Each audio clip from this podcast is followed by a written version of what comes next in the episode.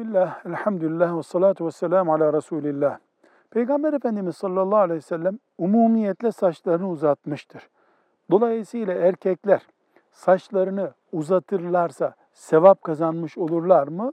Cevap, saç uzatmak erkek için sevap kazandıran bir ibadet değildir.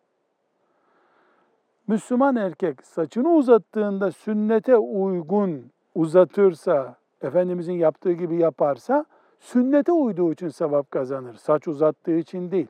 Saç erkekte örfi bir konudur. Müslümanlar o yörede birilerine benzememek için saçlarını sıfıra vuruyorlarsa o daha evladır. Müslümanlar normal saç bırakıyorlarsa o daha uygundur. Saç uzatmak bir ibadet çeşidi değildir. Velhamdülillahi Rabbil Alemin.